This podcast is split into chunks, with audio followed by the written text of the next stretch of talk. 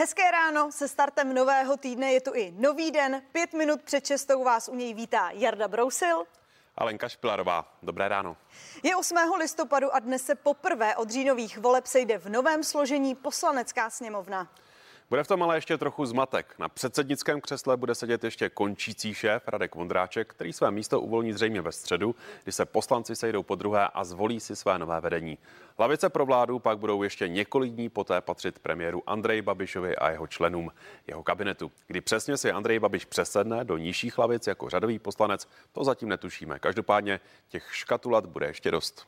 No a proto jsme tu my. Budeme se snažit vám v tom udělat pořádek a spolu s námi i Vašek Janata. Vašku, dobré ráno. Hezké ráno. No a za sport tady Tomáš Vzorek, i tobě hezké ráno. I já přeji dobré ráno.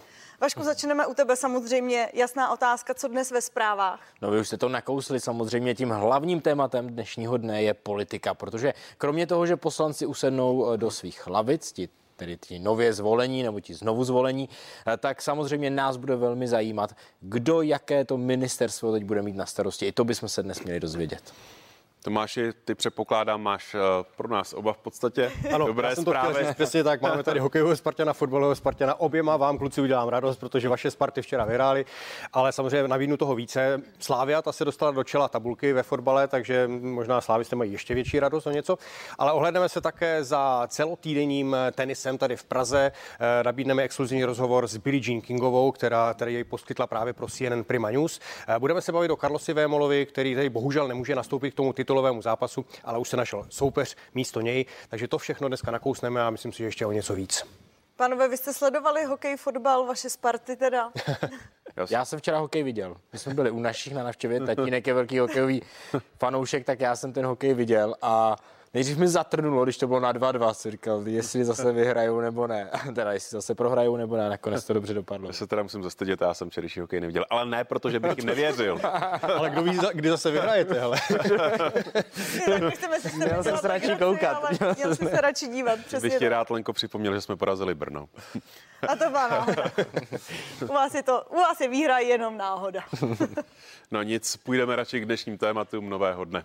Přesně tak. Nově zvolení poslanci se dnes poprvé po volbách sejdou na ustavující schůzi. Nejdůležitější body prvního jednání pro vás budou sledovat naši reportéři. Rýsuje se také nová vláda a o některých ministrech už je v podstatě jasno. 18 členem kabinetu by mělo vedle budoucího premiéra Petra Fialy zasednout 10 zástupců koalice spolu a 7 zástupců koalice Pirstan. S naší reportérkou Adélou Jelínkovou přidáme aktuální podrobnosti. A budeme mít i hosta. Vyšla mu nová kniha Rok Ajťáka. Jde o třetí díl, který je završením série příběhů právě ze světa ajťáků. Komik Lukáš Pavlásek k nám knihu pro dospělé pubertáky představí dnes v novém dni a to po půl osmé. A podle Národního akčního plánu Čistá mobilita u nás bude do roku 2030 jezdit až půl milionu plně elektrických vozidel. Podrobnosti přidá manažer rozvoje elektromobility společnosti ČES Tomáš Knespl a spolu s ním vás pozveme také na e-salon, který začíná už tento týden, konkrétně 11. listopadu. No a my začínáme už za minutu. Hezké ráno. Hezké ráno.